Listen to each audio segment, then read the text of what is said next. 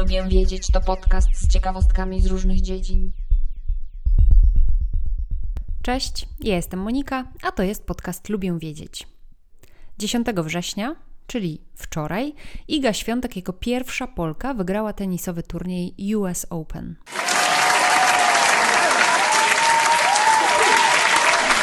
W związku z tym poszukałam informacji, kiedy i gdzie powstała gra w tenisa i dlaczego nazywa się tenisem. Jeśli taka tematyka Was interesuje, to zapraszam do słuchania dalej. Historycy uważają, że historia tenisa sięga XII wieku, kiedy to we Francji dość popularna była gra Jeu de paume. polegająca na odbijaniu piłki dłonią. Najpierw odbijano piłkę gołą dłonią, a następnie dłonią w rękawicy. Tak się rozwinęła ta gra. W XIII wieku panujący we Francji król Ludwik X bardzo lubił ten sport, ale z kolei nie znosił grać na świeżym powietrzu, a więc zarządził budowę pierwszych kortów do gry pod dachem. Ta gra pod dachem potem przekształciła się w tak zwanego prawdziwego tenisa, czyli real tennis. Dopiero w XVI wieku zaczęto używać rakiet i właśnie wtedy zaczęto grę z kolei nazywać tenis od francuskiego terminu tenez, co krzyczała osoba serwująca, a można było to przetłumaczyć jako trzymaj, odbierz lub odbij. Jeśli chodzi o nazwę dla rakiety, to etymologia tutaj nie jest do końca jasna. To słowo może pochodzić od flamandzkiego słowa raketsen, które z kolei wywodzi się ze środkowo-francuskiego rahasser, co oznacza odbijać, innymi piłkę. Ale istnieje też teoria druga, która wywodzi słowo rakieta od arabskiego słowa rakhat, które z kolei oznacza dłoń. Ten wczesny tenis był popularny nie tylko we Francji, ale także w Anglii, gdzie na przykład Henryk VIII to ten popularny XVI-wieczny król, znany z tego, że miał wiele żon, że te żony zabijał jedną po drugiej, oraz że był twórcą kościoła anglikańskiego. No więc ten Henryk VIII był wielkim fanem tenisa. Generalnie ta średniowieczna odmiana tenisa, tak jak wspomniałam, była nazywana i nadal jest nazywana real tennis, czyli prawdziwy tenis. Gra ta była bardzo popularna wśród XVII-wiecznej szlachty we Francji, Hiszpanii, Włoszech i w Cesarstwie Austro-Węgierskim. Natomiast w Anglii już w XVII wieku tenis trochę stracił na wadze. Znalazłam też informację, że na wskutek angielskiego purytanizmu, chociaż nie wiem, czy gra w tenisa była aż tak niestosowna, czy to w ogóle o coś zupełnie innego chodziło. W każdym razie w XVIII i XIX wieku w Anglii grano i bardziej rozwinęły się inne sporty rakietowe, na przykład podobna do tenisa rackets, squash oraz tenis na trawie. Uważa się, że wynalezienie pierwszej kosiarki do trawy w Wielkiej Brytanii w 1830 roku było tym impulsem, który pozwolił na stworzenie nowoczesnych boisk na trawie, ale także boisk do gry w piłkę na przykład nożną czy też pól golfowych. To z kolei doprowadziło do skodyfikowania nowoczesnych zasad do wielu sportów, w tym także do tenisa na trawie.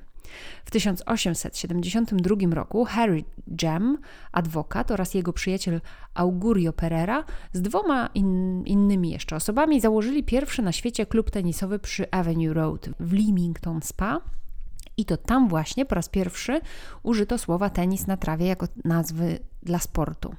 Zasady tenisa na trawie zostały z grubsza ustalone przez londyński Marylebone Cricket Club w 1875 roku i te zasady właściwie do dzisiaj przetrwały z niewielkimi modyfikacjami.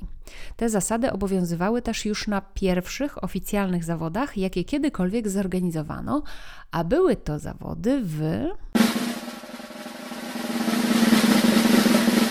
Otóż pierwsze mistrzostwa tenisowe, jakie kiedykolwiek zostały oficjalnie zorganizowane, to mistrzostwa Wimbledon, zorganizowane przez All England Lawn Tennis and Croquet Club w 1877 roku i miały na celu zbiórkę pieniężną na potrzeby klubu. Tych pierwszych mistrzostwach rywalizowało 22 mężczyzn. Rok później mistrzostwa Wimbledon zostały uznane za oficjalne mistrzostwa Wielkiej Brytanii, ale konkurs był też otwarty dla zawodników z innych krajów. W 1884 roku zainaugurowano mistrzostwa kobiet oraz mistrzostwa mężczyzn w deblu a to, co dzisiaj nazywamy US Open, czyli tam, gdzie wczoraj, czyli 10 września, Iga Świątek zdobyła swoje pierwsze mistrzostwo, nazywało się najpierw US National Men's Championships.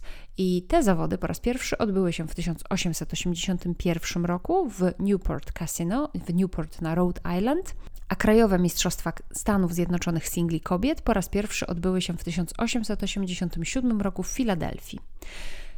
I jeszcze na koniec, coś co zawsze mnie nurtuje, kiedy oglądam mecze tenisowe. Dlaczego w gemie kolejne punkty wyglądają tak: 15, 30, a potem 40?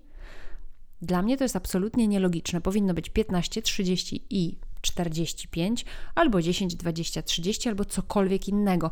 Ta nielogiczność, czyli dodanie zamiast 15 później tylko 10, E, do, do kolejnego punktu, dla mnie jest jakaś taka mm, no, zupełnie nielogiczna. No i podobno przyczyna takiej punktacji, tej nielogiczności w punktacji jest nieznana. Są źródła, które sugerują, że system pierwotnie był logiczny i wyglądał 15, 30, 45, a 45 po prostu z czasem uproszczono do 40, czy też zmniejszono do 40, żeby to było jakoś, nie wiem, równiej wyglądało. No i prawdopodobnie była to punktacja oparta albo na ćwiartkach zegarowych, albo na stawkach hazardowych. Ciekawym jest to, że u źródeł punktacji tenisowej współczesnej leży błąd albo jakaś chęć uproszczenia. Gratuluję Idze Świątek, trzymam kciuki za dalsze sukcesy. A Wam dziękuję za wysłuchanie tego odcinka podcastu. Zachęcam Was do subskrypcji, do zajrzenia do opisu tego odcinka. Tam jest link do źródła informacji, z którego dzisiaj korzystałam. Zapraszam na moje konta na Instagramie, lubię wiedzieć, gdzie dzielę się innymi ciekawostkami. Mam też Instagrama oddzielnie dotyczącego książek, które czytam. Zapraszam na tamto konto Fiszkowa Kartoteka. Jeśli podoba Ci się mój podcast, to powiedz o nim innym. Możesz także postawić mi wirtualną kawę poprzez link, który zamieszczam również w notatkach do dzisiejszego odcinka odcinka. Do usłyszenia, cześć!